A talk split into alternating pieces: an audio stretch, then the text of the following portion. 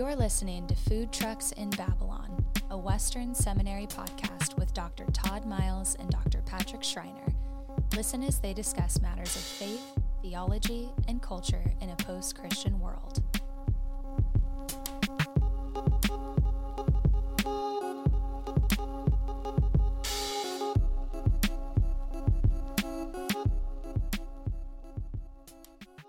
Hey, this is Patrick.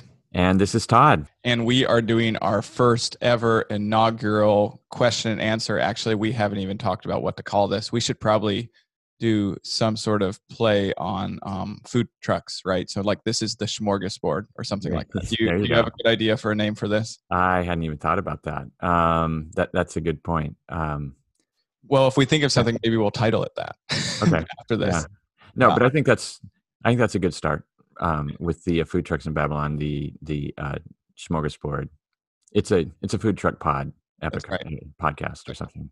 It's and this is pod podcast. And this episode is late in coming. We've been meaning actually to do this earlier, but COVID hit, and we've gotten some really good questions from people who have been listening. But um, it's been hard for us to record these last few months, just with uh, the the new reality. And so we're actually on Zoom right now, and we're recording. Um, trying to stay distance from one another. And we're not going to be able to get to all the questions that people sent in, but we are going to get to hopefully quite a few. So uh, we've broken this down into kind of two different sections.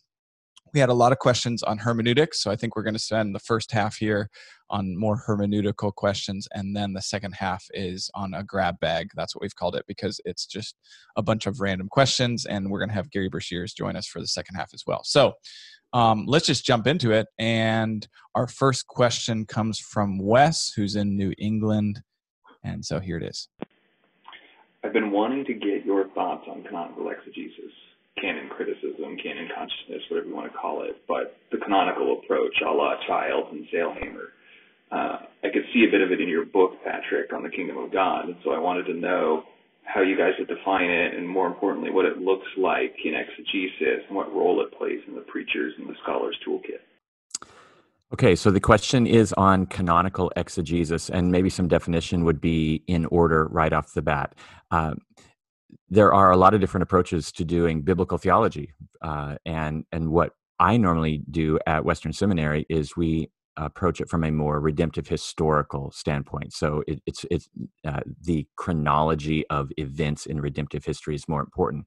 Uh, canonical exegesis um, has much overlap with that uh, idea, and the the issue here, though, m- more would be uh, the uh, total canon all of the books of the New Testament, Old Testament, and canonical order is also very, very important. And so rather than think primarily in terms of a chronological order of redemptive history, a canonical exegesis thinks more in terms of uh, how is this being presented to us in the completed canon. Uh, and and and I think it has uh, enormous import. Uh, you the the influence of a John Sailhamer is is very very significant, uh, probably at least more locally more so than than, than a Brevard Childs uh, in in our neck of the woods. Um, uh, because uh, Sailhamer taught at Western Seminary, had a huge influence on a number of the teachers in the area. And if you like the Bible Project uh, work, that is heavily influenced by John Sailhamer.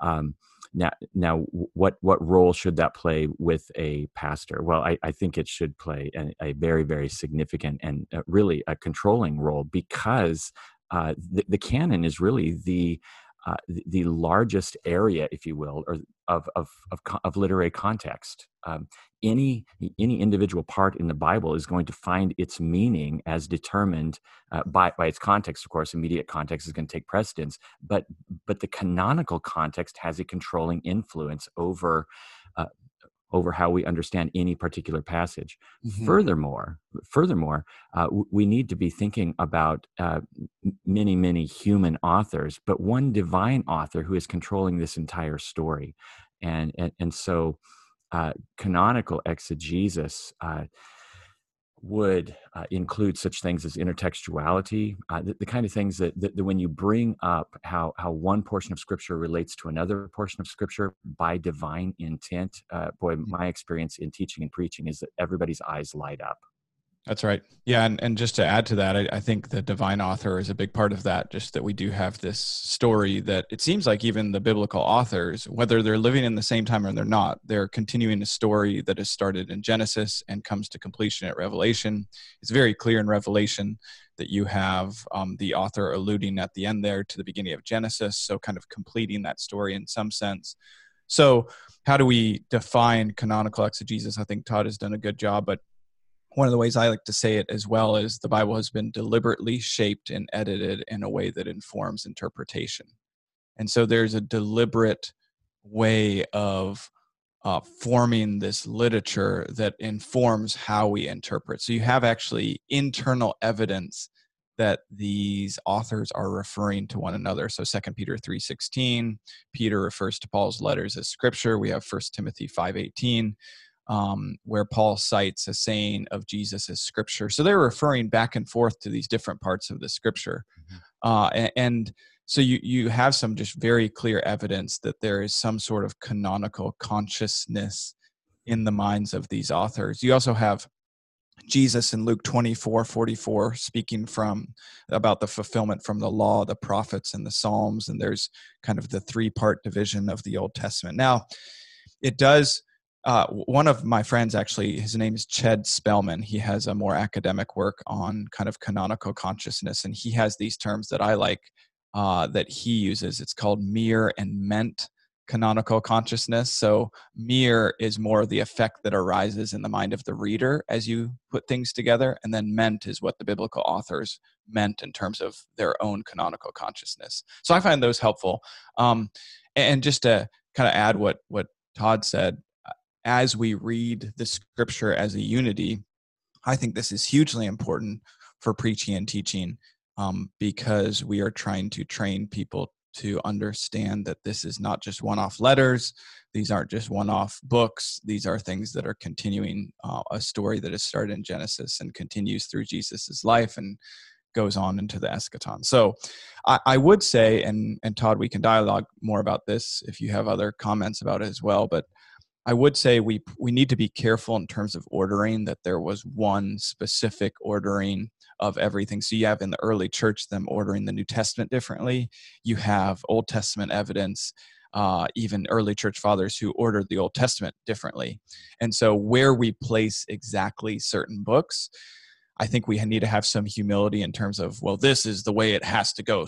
Hmm. Chronicles needs to go last, or whatever it is, or that's right. Um, this is the Bible that Jesus read. That that's right. We just need to be, I think, more humble because the external evidence is actually varied for how exactly the ordering is. So while I think we can actually see like internally why they put certain books in certain places uh, and we can make some arguments for that.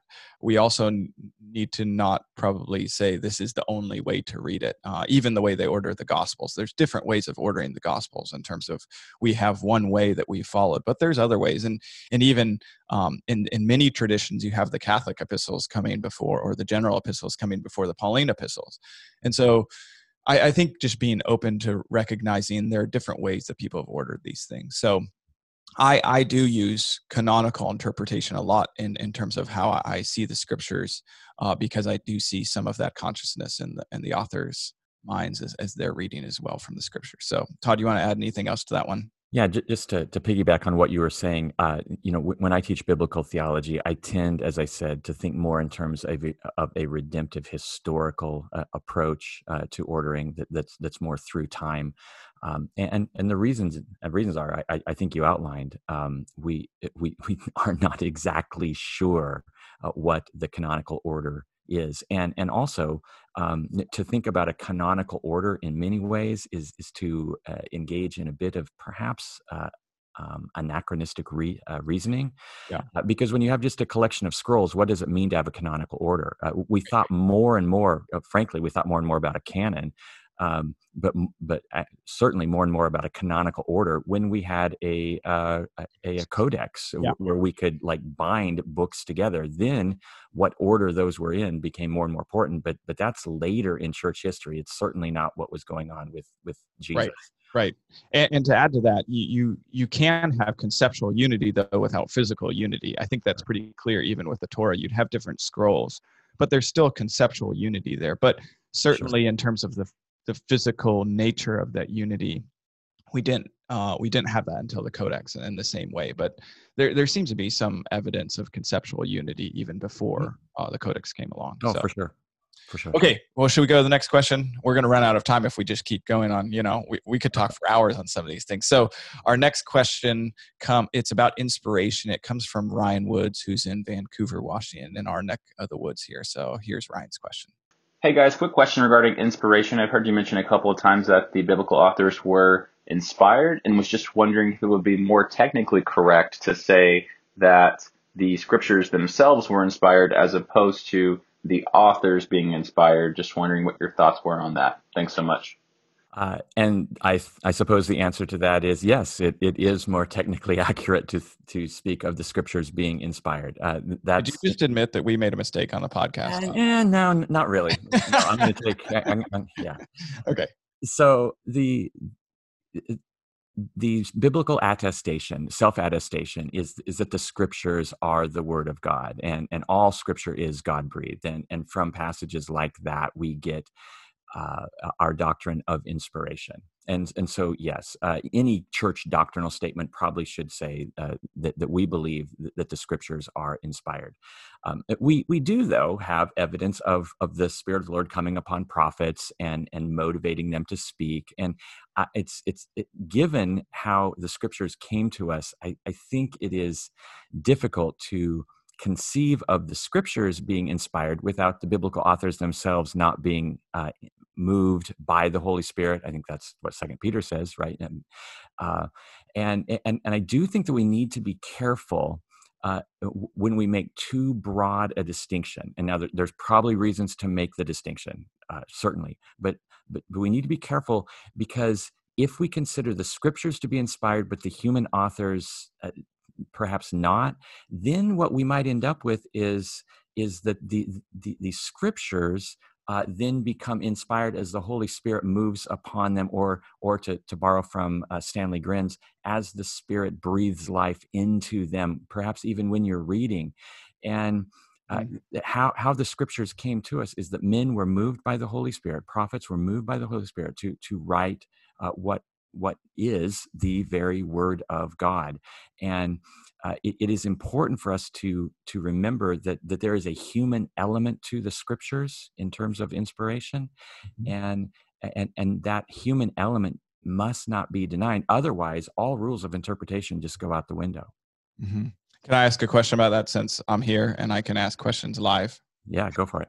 So, uh, in terms of the authors, were you know were they always inspired, or were they just inspired when they wrote these scriptures? So, like, how do we think through that in terms of prophets and the Apostle Paul?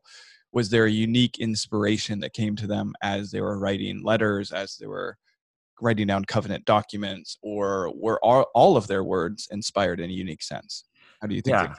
Uh, well, I would say no. Not not everything a prophet ever said was prophetic. It's only when they were speaking prophetically that it was prophetic, and and, and so the, the, the you know, I, I suppose that, that the church has determined that that these uh, books that are part of the canon are those that that that we are confident uh, were written by inspiration of the Holy Spirit.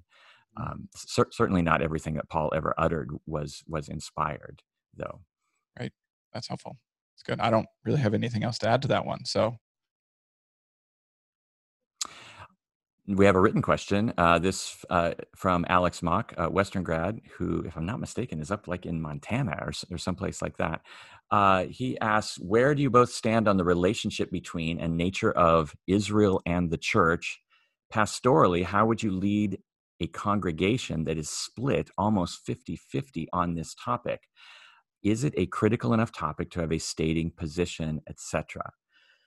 Okay, well, uh, coming coming soon, uh, we are going to have a, a podcast interview with Gavin Ortlund, uh, who wrote a book on theological triage. Uh, and uh, the the practice that uh, that I use here at Western Seminary that I borrowed from Gary Breshears, who will be joining us here shortly, is not all doctrines are of equal importance. There are some that are worth dying for, some that are worth dividing over, some that are worth debating for, and some that are worth uh, who cares, you just decide. Uh, so, so those four D's: die for, debate, or divide for, debate for, decide for. Mm-hmm. And I would say that this one is a debate for issue. Patrick, what do you think?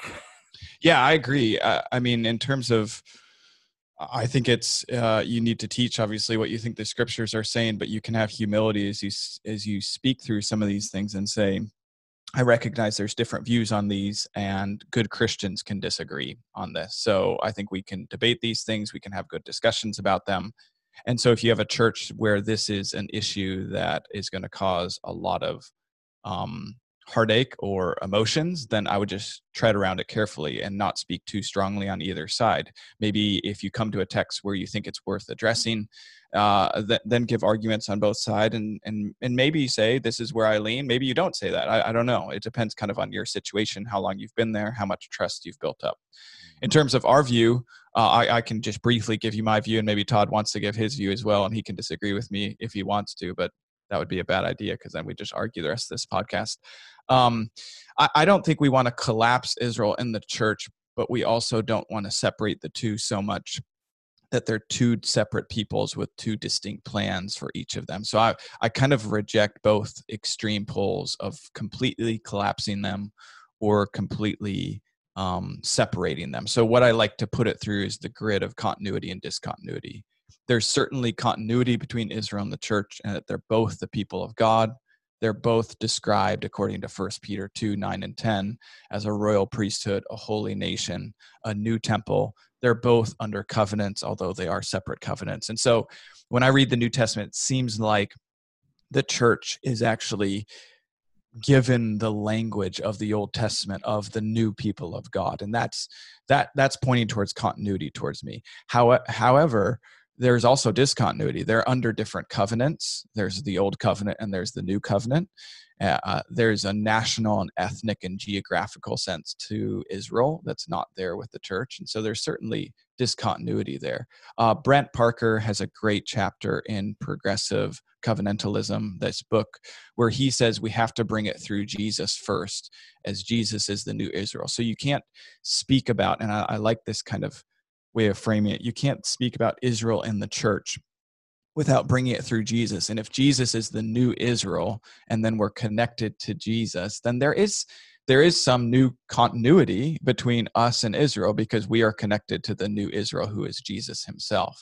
So we first have to address that relationship between Israel and Israel's Messiah and then between Christ and the church. So, in that sense, I do think the church is the new restored Israel through Christ and they're as they're connected to her. But there is still some discontinuity there as well. Todd, do you want to add anything to that? Uh, just just a few things. No no no major corrections. So so so no major arguments to come here. Uh, uh, it, so the, okay if you have them. It's all right. No, it's that, the uh, church is is is of course constituted by the new covenant, and the new covenant, of course, was formally given and predicted for Israel, and, and the church or, or, Gentiles are are grafted into this thing. Uh, so I, I, do think that that we need to remember that.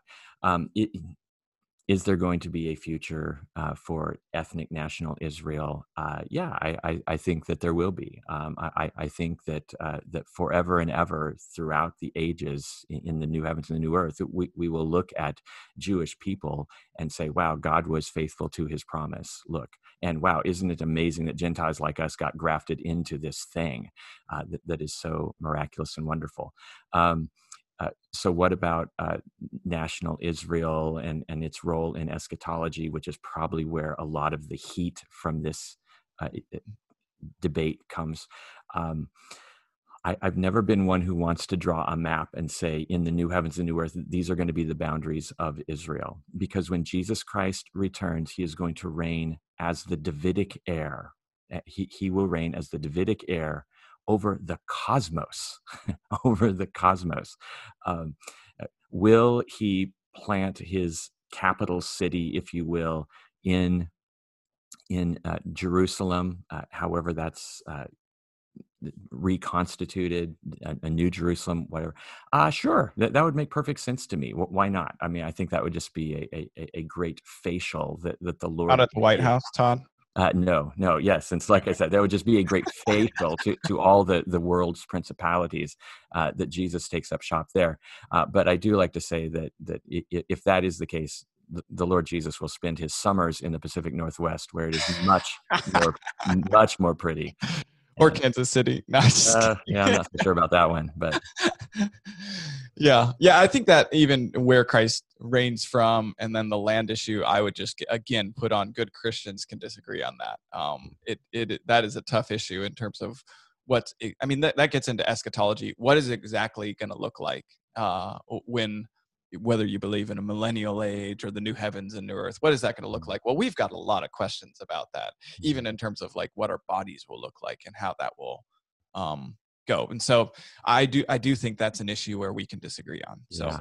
and and so because of that i'm not sure that this is first and foremost a hermeneutical issue as it manifests itself in the church uh, it's probably going to be more of a pastoral issue how do you navigate this because because chances are if if, if you're my age or older and you grew up in, in community churches, Baptist churches, that sort of thing, which were perhaps a little more dispensational, uh, that this question becomes a litmus test for biblical fidelity. And, and, and now I don't think that's actually the case. I, I think uh, Bible believing Christians can disagree on this issue and it need not split a church, but it's going to take a, a, a, deft pastoral touch uh, to navigate through that. Good. Okay, we're going to go on to the next question just so we can get to more of them. Our final question in this first half here is from Andrew Scalisi, and uh, we don't know where you're from because it doesn't say this, but uh, his question is about God's uh, immutability. And this is what he asks He says, If God is immutable and Jesus is God, then is Jesus immutable? Uh, if Jesus is immutable, how should we understand his humanity, the incarnation? So Hebrews 2:17, he became like us in every respect. Philippians 3:20 through 21, Jesus is currently existing in his glorified body.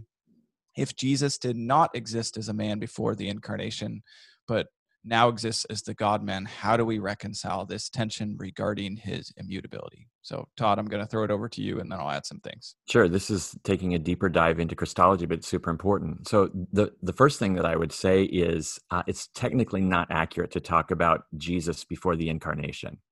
Uh, we, we can talk about the Son of God, the second person of the Trinity before the incarnation, who then takes on a human nature, adds a human nature to his divine nature and is born as a human in Bethlehem and given the name Jesus. Jesus is the name of the God man.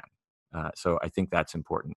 Um, it, if God is immutable and Jesus is God, then is Jesus immutable? Uh, well, in his divine nature, in his divine nature. Uh, we we we know that Jesus, as a human, in his human nature, a, a embodied as a person, uh, was a baby, uh, grew in wisdom, stature, favor with God and man.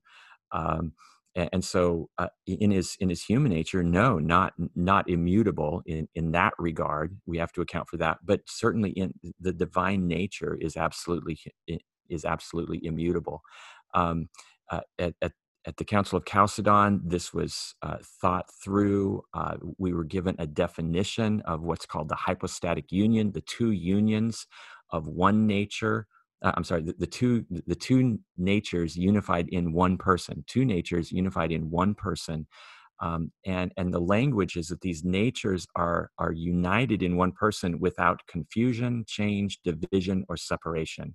Those four confusion, change, division, separation. The lack of those is called the Chalcedonian definition, uh, and and it really helps us think through uh, how the how God can be Im- immutable and yet uh, take on human flesh, adds to mm. himself. I, I, would also add, before Patrick chimes in here, that whatever our doctrine of the immutability of God is, it, it does have to account for the incarnation. Mm. Um, so, anyway, Patrick, what?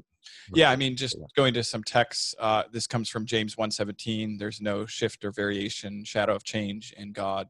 Uh, the doctrine of immutability. Malachi three six for I, the Lord, do not change. Therefore, you, O, o children of Jacob, are not consumed.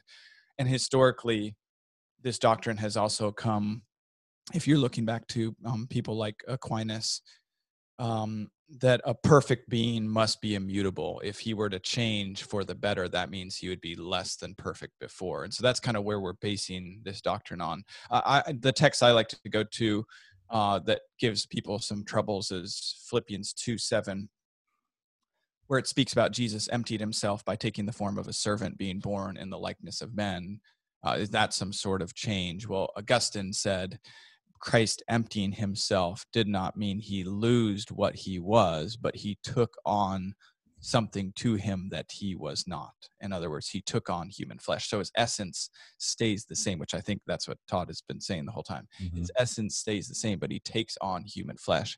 And as Todd said, that must fit into our doctrine of immutability. And and in terms of the question about Jesus existing now, I think we do we must affirm actually that Jesus exists in his glorified body now. He has ascended to the right hand of the Father and he exists in his glorified state now. To take away his body now would then be to deny the importance of the incarnation. He he is always now the God man from here on forever going forward. And I think that's very uh, important to affirm sometimes in class i like to say where is jesus and what is he doing now and what does he look like? And students just start to kind of tease that out in their own mind. He's he's he's in his glorified state reigning at the right hand of the father. And so yes he's still existing in that state and will come back and consummate the kingdom. So todd anything else to add to that?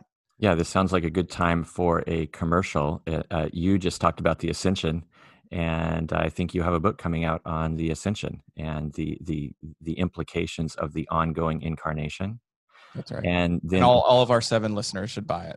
That's right. That's right. And and then if you wanted to to to look at a more extended uh, discussion of of the hypostatic union, then then you could pick up that that book that I wrote on on the person of Christ.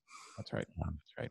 Well, we're going to take a little break now, and we're going to come back and do a little bit more of a grab bag type session for these question and answer, this smorgasbord of food trucks, where we pick different questions and answer them. And, and Gary Breshears is going to join us for the second half.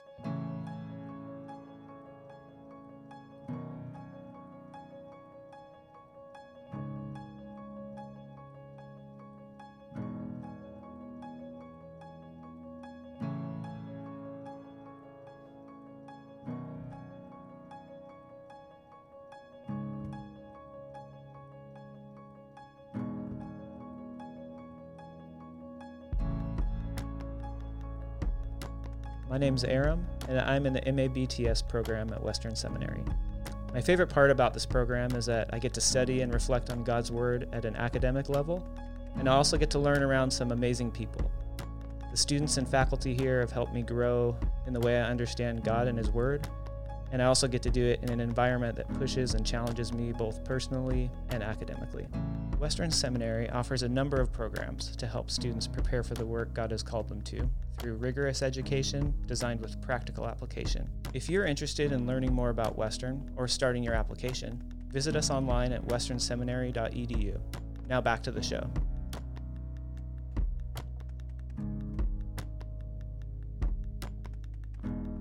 Okay, welcome back. We're in the grab bag section here, and Gary Breshears is joining us for some of these. So we're just going to go through these things. Our first question comes from Tanner Aldridge from Mississippi, and he has a fun question to think about. Um, he asks, What is the craziest topic for a book you genuinely want to write? So, Todd, tell me about the craziest book you want to write besides um, superheroes and mythology.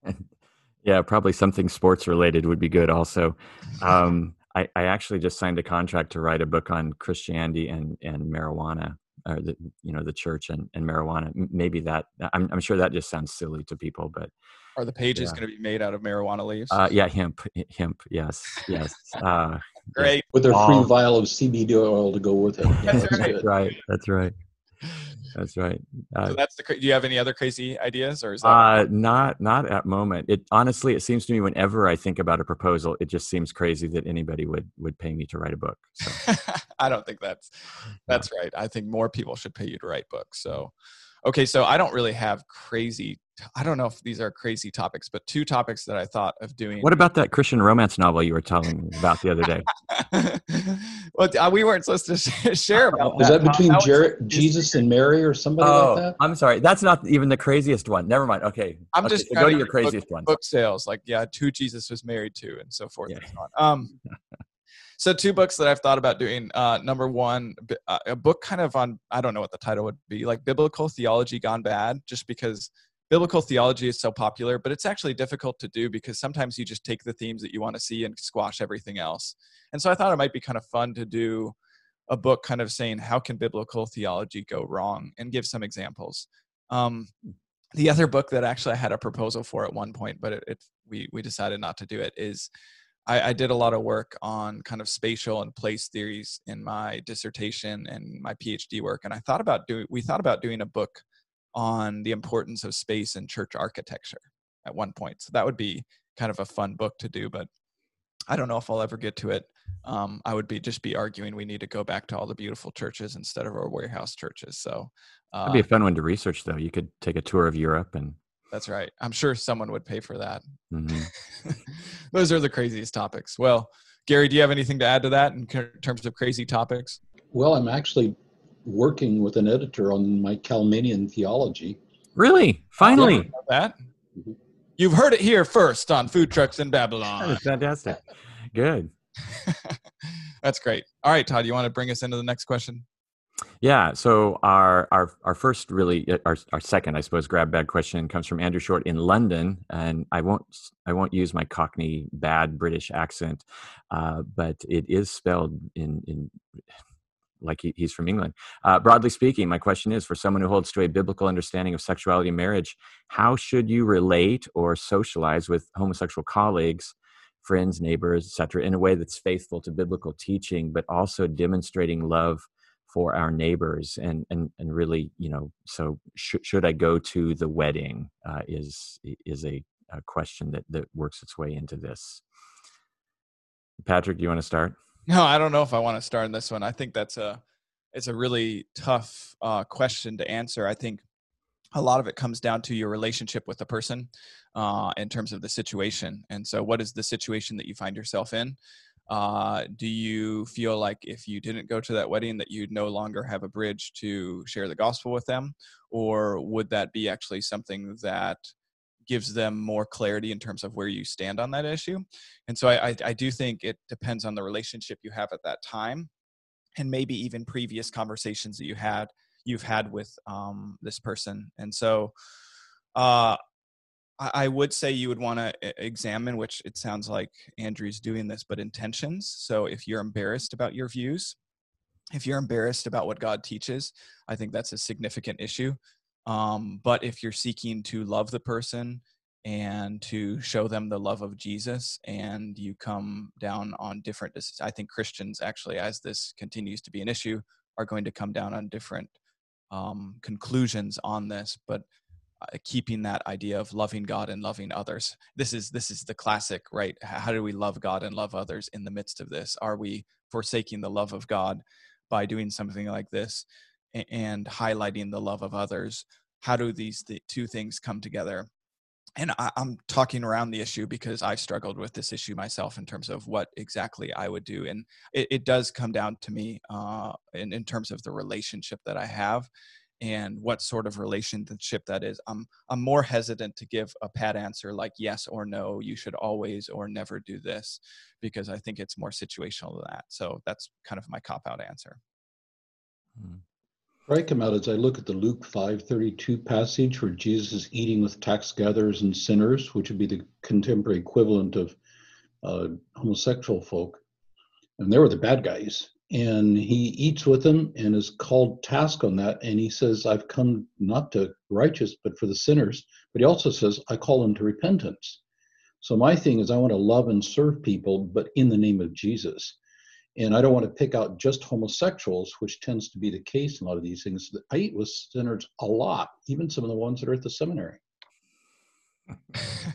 he's referring to todd there not me Uh, Yeah. right. Eric, actually, yeah. yeah todd do you want to add some Yeah, so so so I'll be the voice of uh, of like uh, conservatism here just a bit. Um, We've got the three polls. Um, I don't know. Gary knows. No, I'm just kidding. yeah. So, um, I think it's uh, so. In in general, I I probably wouldn't go to the the wedding. Although I would say this that that I would be more likely to go to it uh, the less uh, of a relationship that I had with the individual, because the the, the closer I am to the individual, uh, the more that they would know my convictions, um, and and and so, uh, yeah, I I guess I'll just leave it at that. I I also uh, wonder to. Can you say why though, Todd? What's that? Why well, would you? Just it, because if I have a, a, close relationship with someone, hopefully they understand uh, uh, who I am, uh, where I'm at, what my convictions are, uh, what I think the Bible says uh, about uh, this issue, and what at some point, it, depending on how close we are, they're really asking me to to compromise on on my convictions knowingly to do that. Hopefully, by this time, I've I've built up a, a relationship of of of trust and uh, and and you know friendship um, so uh, you know because is it I, also because it, you think it's like a celebration to like your theology of going to a wedding or is that not a part of that? Well i think that when you go to a wedding what you're doing is, is you're celebrating something with an individual and and and i know that uh, maybe we don't use the language of, of witness anymore but i do think that that's kind of what's going on. You're there uh, witnessing this thing that i don't think is actually a, a wedding. Um, uh, once a person is is married you know th- then i would uh, want to treat that those two as as as friends and um and if a uh, you know they would be welcome in my house um but you know for for for socializing for for friendship for for all the things that that, that we normally do as as friends that's good. Well, we're going to go into the next question. These are all um, difficult, and so we're just going to move right on. Todd and Patrick, how do you guys intend on schooling your children?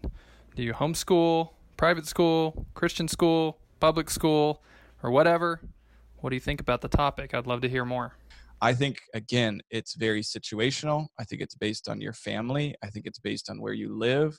I think it's based on your um, children and their attitudes about things and where they are in terms of maturity. I think it's based on your family dynamic, whether your wife or the husband feels called to do homeschooling and so forth and so on. So all those factors need to play in.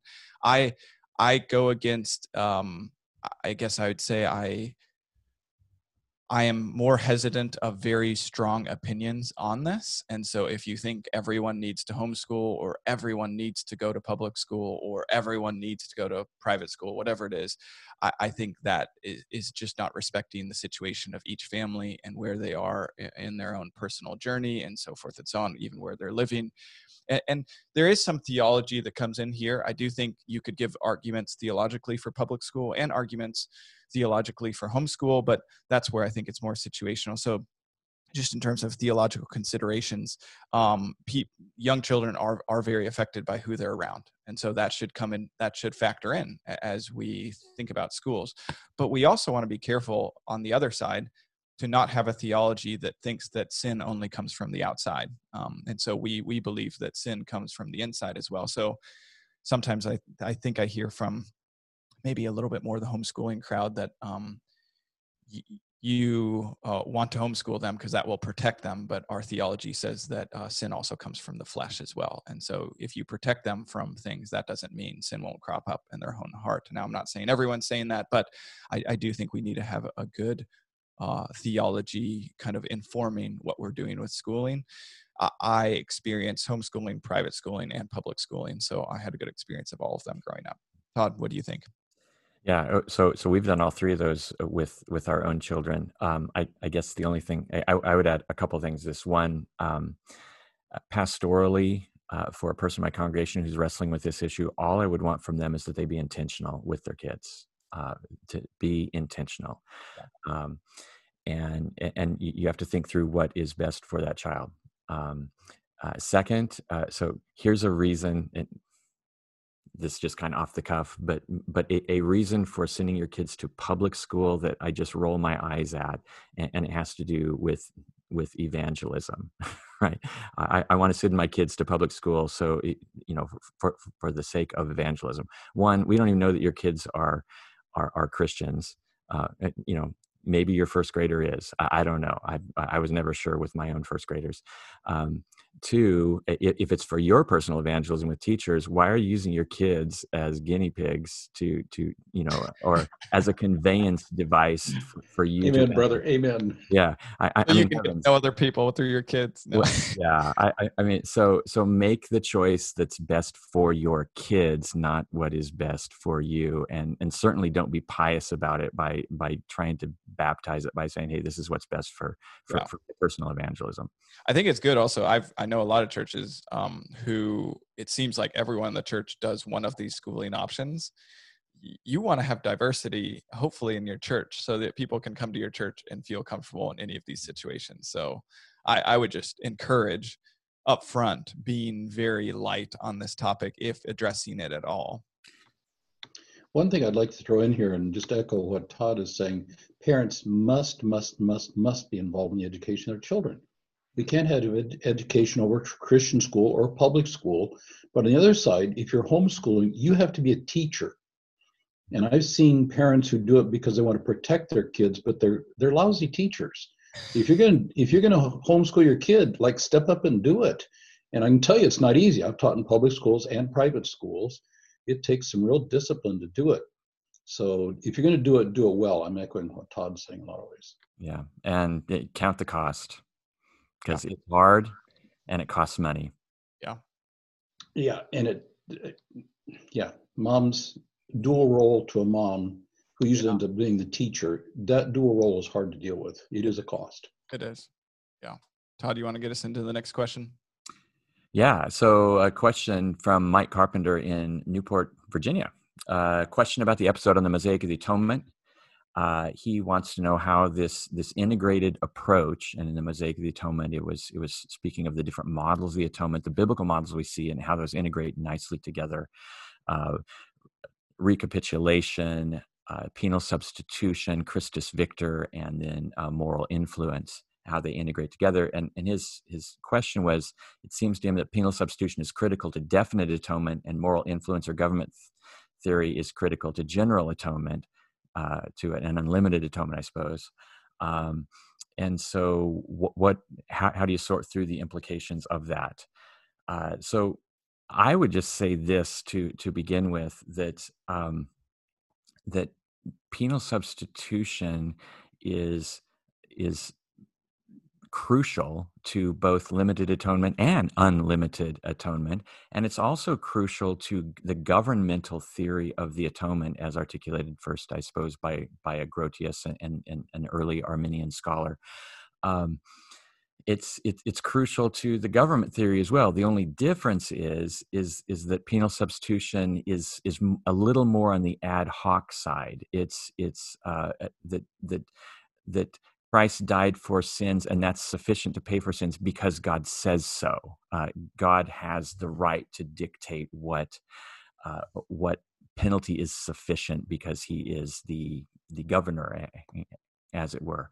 But I, I think I, I, don't think that one goes with the other. I, I, don't think that penal substitution is is limited to a limited atonement idea, um, uh, or a or or or uh, the the moral influence or government theory is is vital to a, a, an unlimited atonement. I've got nothing to add on that. Gary, do you want to add anything? Yeah, it's uh, I don't hold to definite atonement, but you could hold this uh, mosaic of atonement and still come up to definite atonement. Hmm.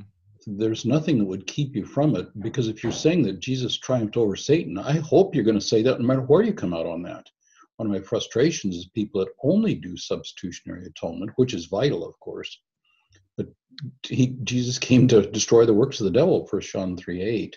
We need that side in there too. But you could have definite atonement with a mosaic. Yeah. Good. Okay, so our next question is an audio question from Josh in Coquille. Is that how you pronounce it? Coquille, Oregon? Coquille, down on the south coast. All right, Josh, let's hear your question. Hello, my name is Josh, and I'm a youth pastor in Coos County, Oregon. Recently, I had an encounter with a junior high student who said that they talk to the dead all the time. and didn't understand why that would be looked at negatively. How do you go about discussing the concept of necromancy to a student ingrained in a culture that is open to it? She is also ingrained in the church, so how would this tie into spiritual warfare as well? Thanks for all that you guys do. Well, Coquille, Oregon is in my old stomping grounds. I grew up in Myrtle Point. Um, it, it's almost not surprising that, that, this would happen in Coquille because their school mascot is the Red Devils. Um, and and I will just emphasize the devil part of that, and and and, and not the clearly racist um, aspect of that. Um, talking to the dead that just seems weird to me that's my informed theological opinion of it gary do you want to take necromancy i, I a few things and then gary give us the real yeah. but you do have some texts that speak of um you that you can't do this you you shouldn't be speaking to the dead deuteronomy leviticus 19 deuteronomy 18 and then you have the story of um Saul and Samuel when he Saul calls up Samuel from the dead and he's condemned and for that. And so we do have some texts that speak to that. So that was what first came into my mind just in terms of biblical texts we can go to. But Gary, do you want to add anything on that? Well, that's crucial. The Bible says don't do it. I mean, that's not a minor point. What you could say, Todd? I was just gonna say, isn't that story of Saul and Samuel funny? Because because the medium is like shocked when Samuel actually appears, and it's like, why did you think you wouldn't be able to do this? I thought you were getting paid to do such things. And yet she's surprised when when, when Samuel walks out from the dead. I, I was I think she's surprised that Samuel that he would come. But anyway, yeah, it's the irony, of course, there is Saul has condemned all necromancy and then goes to a witch to talk to Samuel. Yeah. Which is crazy. I but think Galatians Galatians 5 is another place where it talks about the witchcraft and that sort of stuff. So it's not just an Old Testament thing. That's true. Yeah. Yeah. The theological issue is why would you talk to somebody who's dead? If we understand the scripture correctly, uh, you don't have dead people walking around like in Christmas Carol. Dead people go to another place, Hades. We look at the rich man and Lazarus story. The, he wants somebody to go back and tell his brothers, so the brothers are not listening to him. So if you're if dead people are not accessible, which I think the Bible says, then if you're talking to somebody, you're talking to a spirit, you're talking to a demon, not to your actual brother-in-law or whoever you want to talk to. To me, that's a real concern.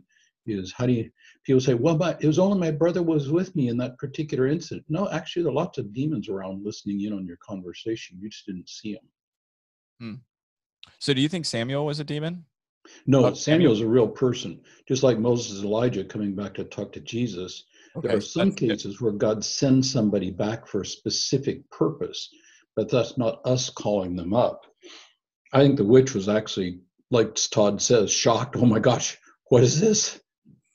So, in terms of uh, this is a weird question, but we're into into we're into weird crazy territory here. Anyways, mm-hmm. so can is there a real sense in which people can speak to the dead, like call them up from the realm of Hades and Sheol, and you can do that, but it's condemned. You should you should not do that. Like, does that make sense? So, uh, in our non-spiritualized worldview, I think people would be like, "No, this isn't even possible."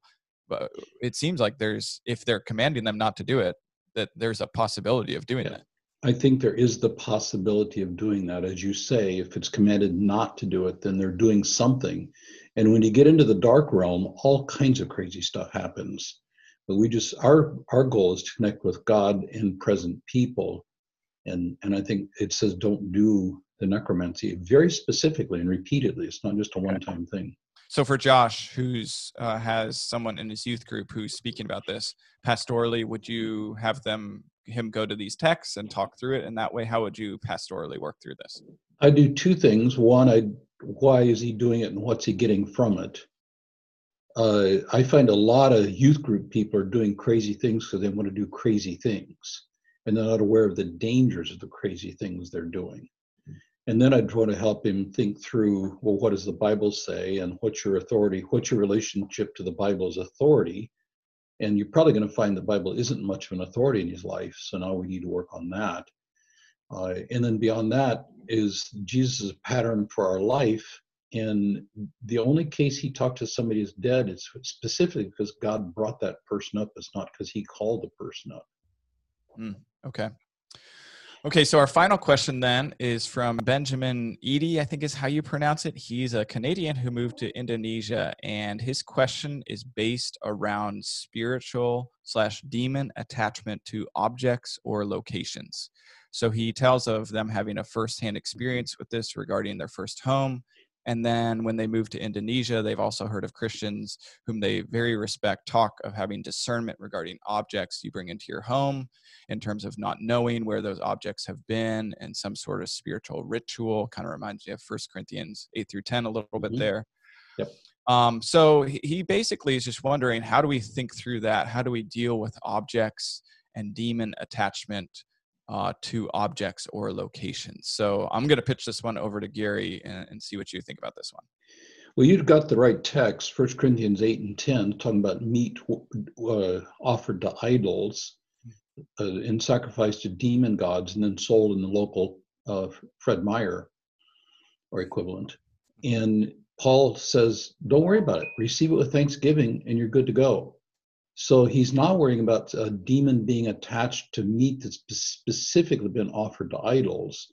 On the other hand, in Acts 19, people that mm-hmm. are using objects for sorcery, they destroy them.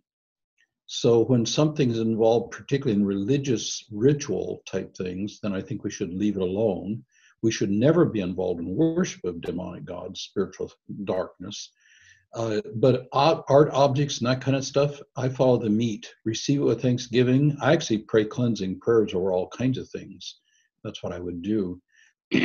so, and then in houses, uh, I I think a good thing to do is when you come into a new house or a new office is to, de- to dedicate it to God. Go through it with your family and just pray dedicatory prayers. This place is dedicated to God and those things that honor Him, and anything that dishonors God or Jesus is not allowed to be here and speak rebuke against it. So you do think there's evidence based on those texts of um, some sort of spiritual or demon attachment to objects and their locations, just to be clear. Um, yes, I do. Okay. High places in the Old Testament, people going keep going back to those same places. There's something going on there. Now, I think Patrick's actually asking this because he's concerned about Kansas City right now. Ooh, well, my son lives in Kansas City, so I can say the south side of Kansas City is clean. The north side where you're going, I'm not so sure, bro. I'm not so sure. I, I mean, we we don't have time to get into relics and stuff, but you do have that interesting text in Acts yes. 19:12 that with Paul, mm-hmm. even the handkerchiefs and apron, aprons that had touched his skin uh, were carried away to the sick, and their diseases left them, and the evil spirits came out of them that's an interesting text and a lot of commentators i've been working on acts don't know what to do with that. I think the point in acts is that paul's miracles are so powerful that even the objects that have touched his skin are healing people. I think this is a true statement from luke. Some people say oh no this is what they thought was happening. Mm. um, i tend to interpret it more no paul is in the city of magic in ephesus at this point and he's showing his quote unquote magic is more powerful than theirs. Um, but what do you do with that going forward in terms of like relics? Because we have in church history, and I'm, I don't have an answer to this. We have in church history like you you touching the bones of saints or their aprons or whatever it is. Is there anything? Uh, how do we think through that, eh, Todd or Gary? I'm asking you the question because I, I obviously uh, react towards something like that, and I, I think there's some wrong there. But we do have a text like Acts 19:12. So, just any thoughts on that? Well, from a church history standpoint, we we we don't have a lot of really positive uh, connotations with such because the the, the, yeah. the, use of relics was so horrifically abused, and and any evidence or, or any testimony of miracles that attended the, the, those relics is is spotty at best and and very unreliable. Um, Gary? Well, I'm with you. Uh, this is a, a unique example. And to try to build a practice out of something that's completely unique in scripture strikes me as backward. Yeah. I do believe that could happen, but we all know the snake oil evangelists that will sell you a handkerchief that they blessed for $48.93 kind of thing. Yeah. We also sell those at Western Seminary if you want. Oh, do we? Yeah. Oh, I see. With Western Seminary imprints on them. Yeah. With your face on them. oh yeah. yes. Yeah. Now I, the relic uh, relics are just not a part of Christian practice, in my understanding. Yeah. Yeah. Okay, well, or uh, shouldn't be. They are part of many Christian practices, to clarify. we have gone from canonical exegesis to uh, immutability to uh, weddings to schooling to necromancy and i think we've covered a lot of good things but we've got to end so thanks so much for coming on gary and we hope this has been helpful for people. We're sorry that this hasn't come earlier but uh, yeah w- this is the time when we could get to it so uh, i hope you enjoyed this and hopefully we'll do another q&a uh, later on Thanks for listening to Food Trucks in Babylon. The music you hear is provided by our friends at Humble Beast Records. If you like the show, please leave us a review and feel free to subscribe. To learn more about Western Seminary, visit us at westernseminary.edu.